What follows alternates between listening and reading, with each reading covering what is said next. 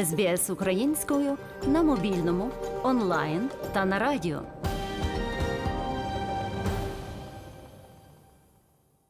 Андріана П'ясецька – одна з багатьох українців, які знайшли в Австралії притулок від війни. Зараз вона живе у Мельбурні. Проте 24 лютого 2022 року була у Львові. У цьому подкасті Андріана ділиться своїми спогадами про перший день нападу Росії на Україну та життя під час війни. Як для мене почалось 24 лютого, як я пам'ятаю. У мене був звичний робочий день в середу. Пам'ятаю, мої друзі перед тим говорили, що війна. Ну, я так чомусь не надавала значення, бо про ту війну дуже багато говорили, і вона ніколи не наставала. І я думала, реально 21 століття, ну яка війна? І зранку мене будить не будильник, а десь в 6 годині будить мама. Телефон. Думаю, що сталося, бо так рано мама ніколи не дзвонить. Чую, паралельно прокидаюся, чую якісь звуки, такі ніби як швидка їде, таке щось, таке дивне, такої якоїсь тривоги. До того я просто не знала, що це звук повітряної тривоги. Вже тоді я дізналася, як це звучить. І дзвонить мама і каже: "Війна, вставай, ти що спиш?" Тобто я так як? Кажу, Україну бомблять. Я кажу, що? Тобто, і чую той звук, і мені якось так стає мурашки по шкірі, я не знаю, що сказати. Тут мама каже, броди розбомбили вже, по тих гатять по фабриках, по станціях. Я той час була у Львові. І чую така, ну не знаю, що робити просто, і це не передати словами. І кажу, добре, я зараз вирішу, подивлюся, що тут є, що, як тут зараз у нас в гуртожитку я жила. І чую той звук сирени стає ще сильніший, чую по коридорі шум, хтось бігає кудись, щось там говорять. Я так, як встала в піжамі, виходжу, дивлюся, питаюся, що вони кажуть, тривога. Сирени, треба йти в бомбосховище. Я до того такої практики взагалі не мала і не знала. І спускаюся потім на низ, на перший поверх, я жила на 8-му, і бачу так купка тих, що лишилися в гуртожитку, десь студентів 20-30, так сидять на першому поверсі в холі. І я кажу, а що робити? Зв'язку, здається, не було, як такого інтернету нема, сирена. А вони кажуть, то що, то збиратися і тікати, що робити? І я так скоро побігла на той 8-й поверх назад, зібрала необхідні речі, бо до того чула про тривожну валізку. Вийшла та й стою на дворі, і не знаю, що робити. Потім мені порадили піти на роботу, бо казали, що там краще бомбосховище. Я прийшов начальник, сказав, що поки є можливість, ще автобуси ходять, їй додому, до села. Це десь, може, кілометрів 70 від Львова, моє село, до батьків. І я скоро зібрала все необхідне, і поїхала до села.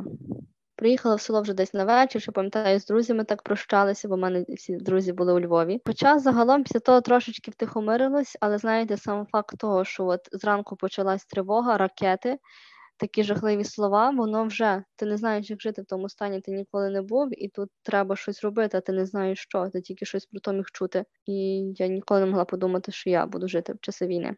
Ну і приїхала я додому, мама там плаче, бо мій брат також був курсантом, він залишився у Львові на службі. Тато на роботі, у нас ще є 3 сестер, я найстарша була, 3 сестер, ще й мама. І так якось так тривожно було, хата дуже така стала якоюсь ненадійною. Ти розумієш, що в будь-який момент щось може статися, і ти не знаєш, куди тікати. Ми приготували всі необхідні речі, кожен мав свою тривожну валізку з нас, і в будь-який момент, а ще була проблема то, що в нашому селі не було звуку сирени. Тобто ми всі новини про тривогу отримували з інтернету. І ми так тільки перевіряли новини, телефон гортали, тільки новини, де впала ракета, де як просуваються дії, тільки то перевіряли онлайн.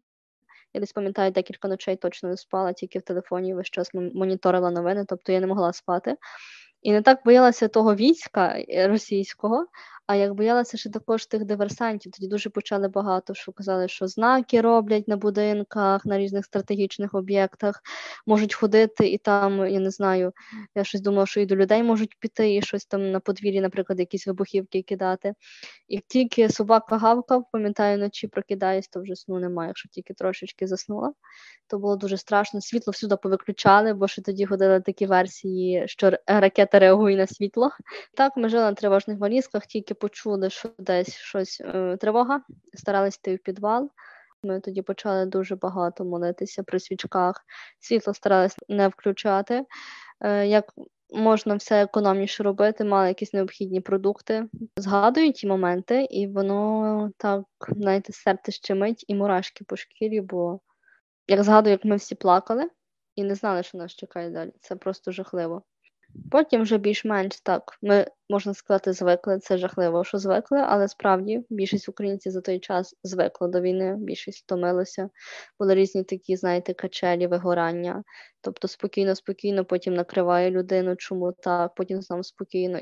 І я повернулася і почала жити у Львові. То я вже відчула більше, що таке війна, бо кожну сирену я вже чула, і цей звук тільки чула, то так серце калатало дуже-дуже сильно. Але я дуже не любила, коли під час тривоги йти в бомбосховище чи в якийсь підвал, бо для мене психологічно мені було легше перенести цю тривогу, те, що десь летить ракета, на свіжому повітрі. Часто заставало так, що я гуляю, і тут тривога починається, і мені якось легше. За той час я собі прогулююся, там старалась уникати якихось високих будинків чи якихось таких небезпечних місць, але мені психологічно було легше просто. Був один такий випадок, де я застала вибухи ракет просто на моїх очах. Я зайшла собі до кімнати і чую, щось гримить. Ну, думаю, то нормально, бо то така погода, то нормально влітку дощ. І чую, тут гримнуло. Я подумала, що це грім. Тут кімната стрясається просто, світло вибиває. І я бачу такий стовп диму в лівому куті. У мене було видно одну частинку Львова, решта ліс. І то так в лівій частині, там з мого вікна, стовп диму великий, чорний. Тут не проходить декілька секунд, прямо в центрі, так якщо взяти по території, вибух. І тут ще раз, вже так в правій точці, таких 3 потужних вибухи, кімната затряслась. Я не знаю, що робити. Я кажу, ой, це не грім. Зібрала речі швидко, які мала тривожну валізку, і побігла в підвал. Також пам'ятаю, що вдома, десь в перший місяць війни, один момент, пам'ятаю, ми були вдома самі, я найстарша була, ще менші сестри були, мами вдома не було, тата і брата, ясно, що не було, бо були на службі. І тут починається якийсь шум. Ми так виглядаємо в вікно і бачимо дрони.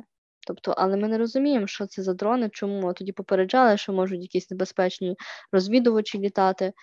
І бачимо ті дрони, вони так літають, а в мене вид з кімнати був на ліс. І це вже це як в селі також. І один дрон розбився, це було дуже страшно. Також, якщо взяти, то пам'ятаю, що такі спогади, якщо про літаки, ще була в селі, перший місяць війни десь був.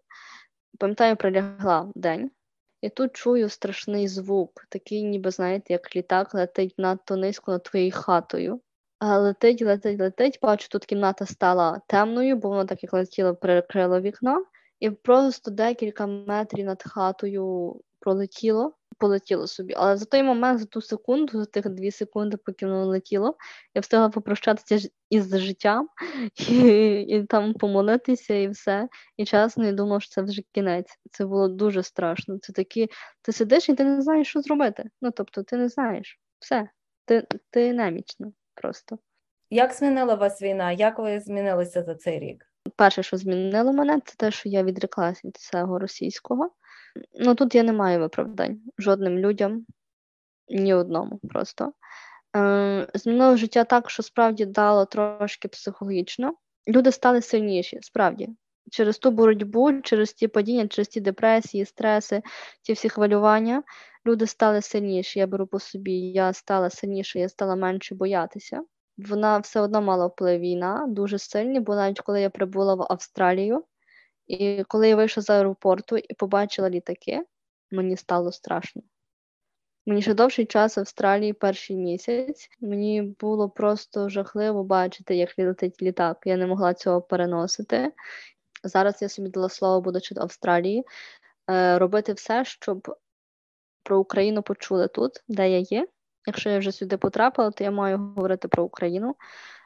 Ми з моїм хлопцем у Вікторії університеті робили презентацію про Україну, про ті всі злочини. Показували нашим однокласникам звук тривоги, всі відео, докази, як насправді це виглядає. От, і справді наші однокласники чи вчителі плакали. Дуже хочу повернутися і хочу тут півроку. Але за тих півроку я встигла дуже посумувати за Україною, за рідними, які всі залишились там. Мої батьки, всі брати, сестри, повністю всі родичі в Україні. Мені не стало легше. Мені було легше, коли я була вдома, коли біля рідних. І ми якось разом переносили ці всі тривоги, ці всі атаки. А тут, наприклад, був момент, коли 10 жовтня, якщо я не помиляюся, минулого року, почалась знову масова атака. Я дзвоню до мами, мама не відповідає, дзвоню до всіх, до братів, сестер, тата, ніхто не відповідає, зв'язку немає. І це були дуже жахливі для мене часи, бо тоді я була з ними, я знала, що там, якщо немає зв'язку, я поруч, я знаю, що з ним відбувається, а тут ти не можеш нічого зробити. Також багато моїх друзів залишились без своїх рідних. Я пам'ятаю, дуже болюче переживала ті моменти, коли моя знайома чи подруга ховала свого чи нареченого, чи брата, чи батька. І це було просто жахливо. Я була якось в храмі, і тут військові їхали на схід. Пам'ятаю один момент, коли військовий заходить, такий кремезний чоловік, сильної статури, десь років 40. І він приходить до храму, і він просто падає на коліна і починає плакати і молитися. У мене тоді серце, так, знаєте, в п'ятки. І я пообіцяла, що я буду за нього молитися. Я не знала його імені, нічого не знала, але я бачила цей біль. Це важко передати словами те, що я бачила на його обличчі.